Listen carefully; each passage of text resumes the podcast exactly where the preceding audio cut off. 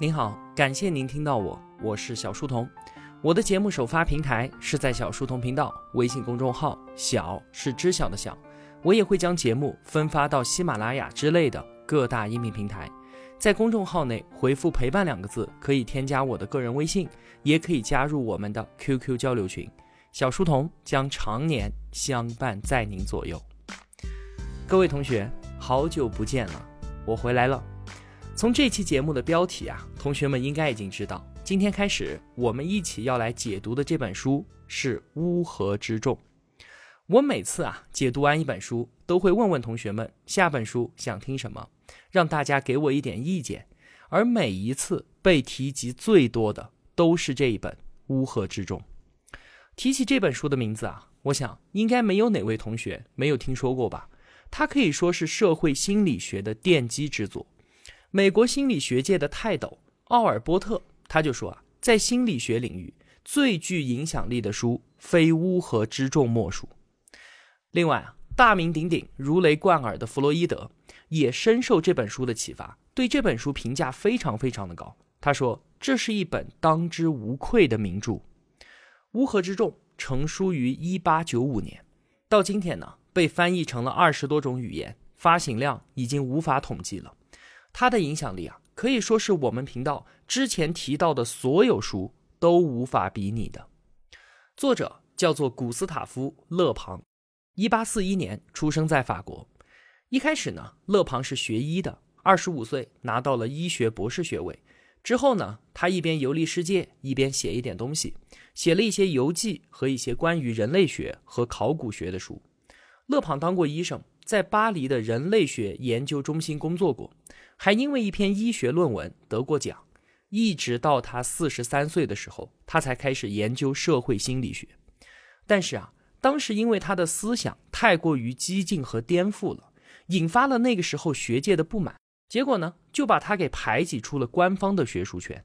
于是，勒庞一直都是一位独立研究者，他算是那个时代的通才，在人类学、自然科学和社会心理学这三个方面。都是有所建树的，而最终让他在学界名声大噪，并且留名于后世的，就是这本《乌合之众》。我们常常都会说“众人拾柴火焰高，三个臭皮匠顶个诸葛亮”，说这些话都是在肯定群体的智慧和群体的力量。但是啊，勒庞在书里面却告诉我们，胡扯，根本不是这么回事儿。群体的智慧表现出来就是丧失理智，而群体的力量呢，表现出来则是赤裸裸的暴力。乌合之众这本书当中被流传最广的一个观点，就是当人们有了相同的心理诉求之后，就会形成群体。个人进入群体以后，自己的独立意识便会消失，完全的随大流，智力急剧的下降，失去独立思考的能力，只能够接受简单理想化的主张。所以啊，勒庞说，只要属于群体中的一员，那你在人类文明的阶梯上就倒退了好几步。那当个人集结成群体之后，因为人多势众，就会产生一种自己不可战胜、无所不能的幻觉，一切阻挡群体意识的障碍都将会被摧毁。再加上法不责众，原来对于个人行为起到约束作用的道德和法律，现在面对群体的时候。就会大打折扣，而当社会规范的束缚消失，个人最原始的本能就会被释放出来，他将变得随心所欲、肆意妄为。一个人独处的时候啊，他是有道德的、有教养的；但是，一旦进入到群体之后，就变成了一个野蛮、冲动、愤怒、暴力和残忍的人。我们原以为啊，群众就是民意，就是民主，代表着正确和进步，但是勒庞告诉我们。对不起，群众和民主也没有什么必然的关系。不仅如此啊，还恰恰相反，群体那是缺乏主见的。群众当中的个人失去了自己的意志，变得盲从轻信，非常容易受到别人的影响和暗示，本能的臣服于那些有主见的强权人物。勒庞就提醒我们，历史上的那些群众运动，最后常常都走向了专制和独裁。之所以啊。现代人如此的推崇乌合之众，有那么多的同学提议让我解读这本书，就是因为勒庞身后发生的事实证明，他这个乌鸦嘴真的是非常灵验，他的理论以血流成河的形式得到了印证，甚至有人以此啊来指责勒庞，说就是因为你的这套关于群众和领袖的理论被希特勒和墨索里尼这些独裁者使用，才酿成了那么多的人间惨剧。不过呢，话又说回来，看看对立阵营当中的那些政界大佬，像是罗斯福、丘吉尔、戴高乐，他们这些人。也从各自的角度，在《乌合之众》这本书当中汲取了思想营养，并且啊，对于勒庞也是崇拜有加的。所以说，虽然对于勒庞的这个指责根本就不成立，但由此可见这本书的影响之大，大到足以改变人类文明历史的整体进程。《乌合之众》这本书成书于一百二十四年前，但是今天。我们捧起这本书，发现其中的理论对今天所发生的这些事情依然有着极强的解释力，对我们理解二十世纪发生的世界大战以及众多的民主革命和群体运动，乃至是当今社会的许多政治社会事件，都是有很大的帮助的。乌合之众受到我们中国读者如此热烈的追捧，也是完全可以理解的。因为我们曾经也经历过那个群体疯狂的年代，而且即便是今天，也随时都在见证群体的破坏行为。对于群体无意识的疯狂，我们每个人都可以说是有着切肤之痛的。随便说一个吧，二零一二年因为钓鱼岛问题引发的一系列打砸日系车的暴力事件，同学们应该是记忆犹新的吧？当时啊，很多地方都举行了反日示威游行。在游行的过程当中呢，就发生了很多的暴力打砸事件。在深圳，甚至有三辆日系警车被砸；在青岛，游行的群众打砸了一家丰田 4S 店；在西安，一位狂暴的游行者用 U 型锁将一位日系车主的颅骨打穿。愤怒的人群从一地的鲜血旁边走过去，继续喊着震天的口号往前走。后来，这位肇事者被判处有期徒刑十年。而被害人一直到二零一六年，也就是四年之后，还躺在医院里面。到今天，他的情况怎么样了？我不得而知。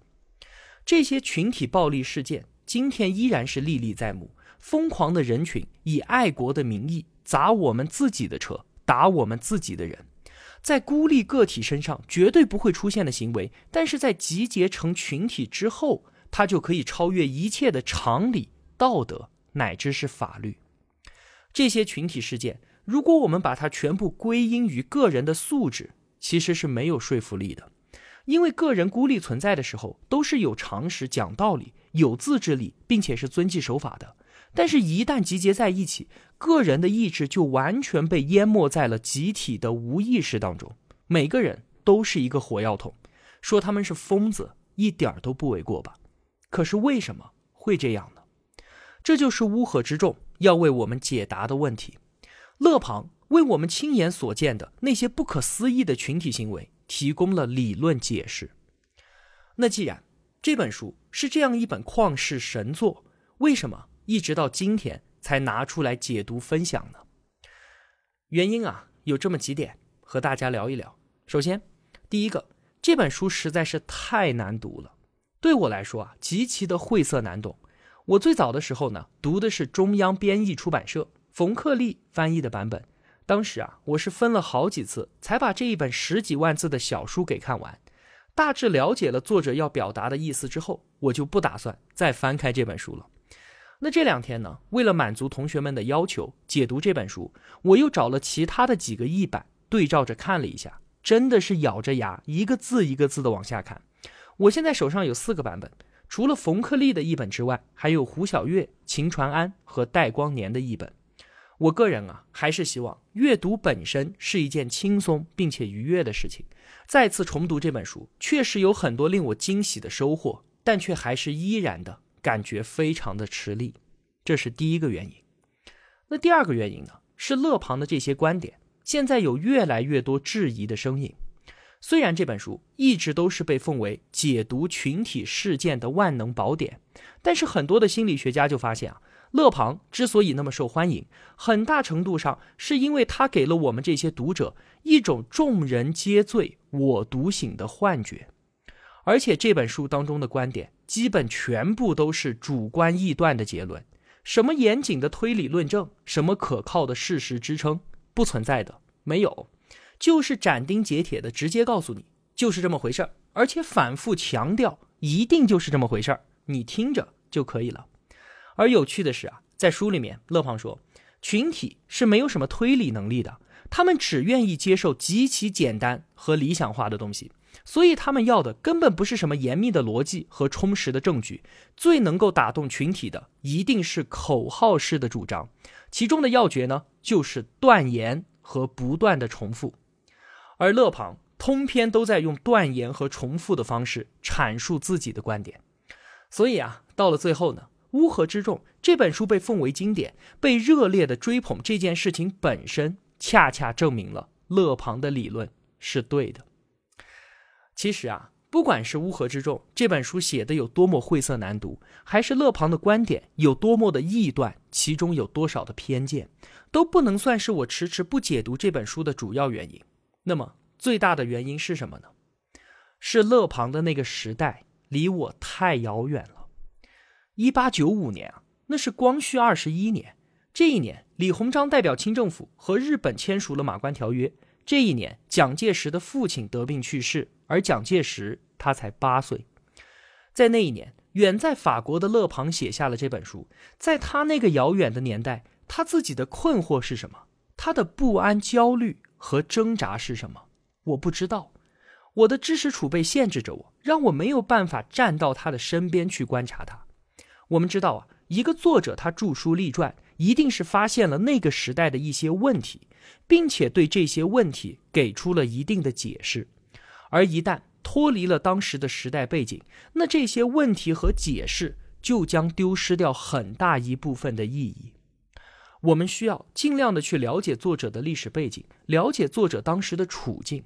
如果我们不能够跟随他穿越回去的话，那么对于作者的理解只能是充满猜测和偏见的。所以啊，这就比读同时代作者的书要困难得多。那么。难以跨越的时间隔阂和无法感同身受的时代困境，才是我一直都没有解读《乌合之众》的原因。不过呢，话又说回来，我很喜欢许志远的一句话，他说：“每个人看待世界都带着各自的偏见，如果没有，那你对这个世界就没有任何的看待方式。”在解读《乌合之众》之前。我们就简单的先来聊一聊当时的时代背景，尽量去理解勒庞对于那个时代的困惑，尽量去理解为什么他会有这些解释。在世纪之交的法国，那个时代啊，有一个关键词是群众力量的崛起。那在勒庞之前呢，学者们的研究目光都是聚焦在那些英雄和那些领袖上的。但是随着19世纪欧洲各国的社会运动，让勒庞敏锐地察觉到，随着宗教和王权统治力量的衰弱，以及现代工业科技的进步，有一股新的力量正在崛起，它即将取代旧日的王权。这股力量就是群众的崛起。那我们会说，这不是好事儿吗？十八世纪的启蒙运动批判了封建专制和宗教愚昧，宣扬了自由、民主、平等的思想。为此后爆发的资产阶级革命做了思想上的准备和舆论上的宣传。人民现在要起身当家做主人，要推翻封建王权的统治，这是人类文明的巨大进步啊！这难道不是好事儿吗？但是啊，面对这股势不可挡的新生力量，勒庞心中却是充满了恐惧、抵触和悲哀的。他认为，这反而是西方文明衰落的标志。之所以勒庞会将群众比夷为乌合之众，就是在质疑启蒙运动的理性人假设。如果说我们要讲民主，那首先所有人要对自己的判断结果负责，前提就是必须肯定每个人都是理性的。我们要肯定个人理性的力量，但是个人或许是理性的，但是由个人所组成的群体则完全不是。没有有效约束手段的民主，通往的绝对不是光明。而是充满恐怖和血腥的暴政。勒庞身后的二十世纪是一个民主口号盛行的世纪，而他同时呢，也是联合国秘书长安南口中的最血腥的世纪。勒庞没有亲眼见证二十世纪的血腥，但他从自己所能看到的历史当中，也得出了相同的结论。那勒庞从之前的历史当中看到了一些什么呢？他看到了幼弱民主的残暴。在西方的历史源头，古希腊时期，雅典和斯巴达之间爆发了一场大战——伯罗奔尼撒战争。雅典啊，是当时独一无二的民主体制。但是在战争期间呢，民主的丑恶表演给此后的西方人留下了巨大的心理阴影。雅典的民主制不仅判死了苏格拉底，也判死了他们自己。在这一场古代世界大战当中落败之后，最终终结了他们自己的统治。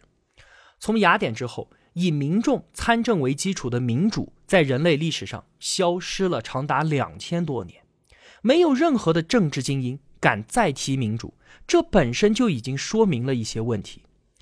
那古希腊离我们太过遥远了，我们不多说它。我们简单的来聊一聊同学们都很熟悉的，也是勒庞在书中引援最多的一场历史事件——法国大革命。这个事儿啊，要说的东西有点多，这期节目肯定是说不完了，我们就能说多少算多少吧。下期继续。那话说呢，十八世纪末，伴随着启蒙运动的兴起。法国人民发动了一场席卷全国的革命运动，推翻了波旁王朝的统治。这是一次代表着进步、光荣和正确、追求自由、平等和民主的资产阶级革命。那大概的过程呢，就是法国国王和玛丽王后奢靡腐化，搞得人民苦不堪言，国家财政濒临崩溃。那国王呢，就召开三级会议，想要收税，可是人民不同意，于是发动革命。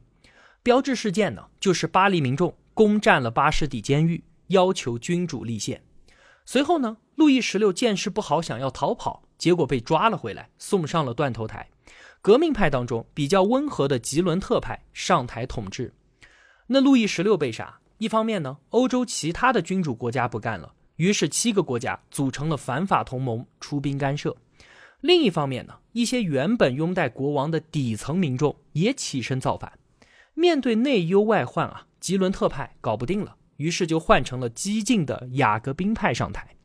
法国大革命进入到了最恐怖的雅各宾专政时期。那段时间啊，搞得太血腥了，杀人太多。很快，热月政变弄死了雅各宾派的领袖罗伯斯比尔。到此啊，大革命高潮落幕。随后呢，一直要到一七九九年，拿破仑发动雾月政变上台，大革命正式谢幕。最终，拿破仑窃取了革命果实，加冕称帝。这就是法国大革命最最简单的过程。我们没有必要细细的说这些前因后果，只需要回到真实的历史场景当中，我们一起看几个细节就好了。首先是一七八九年七月十四号，巴黎群众攻陷巴士底狱，这可是一件不得了的大事儿，具有重大的标志意义。巴士底监狱。那可是旧世界和黑暗王权的代表，里面关押了很多的政治犯。那为了纪念这一天呢，七月十四号被定为法国的国庆日，一直到今天。而真实的情况是什么呢？当时的巴士底狱早就已经废弃了，在一年多之前，就有大臣建议路易十六说，干脆把那个监狱改造成城市公园，变成旅游景点算了。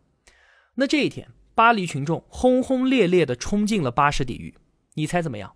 一共只放出来了七个人，其中四个是办假证的，有两个是精神病患者，还有一个是个侯爵，写色情小说，因为性生活不检点，还有些性怪癖，他的父母受不了了，主动把他送到监狱里来。就这么七个人，哪里有什么大批的政治犯？没有的。群众冲进监狱的时候啊，监狱长正在照顾一个精神病患，像保姆一样的在给他擦口水，正在伺候他呢。他看见很多人进来了，还和他们说：“你们不要大声喧哗，不要吓坏了这些病人。”结果呢，愤怒的人群抓住了这个监狱长，说：“你是黑暗王权的代表。”于是就开始殴打他。监狱长跌跌撞撞的撞到了一个厨子身上。这个厨师他本来都不是来闹革命的，就是一个围观的吃瓜群众跑进来凑热闹的。结果群众递给了这位厨师一把刀，要求他杀了这个监狱长。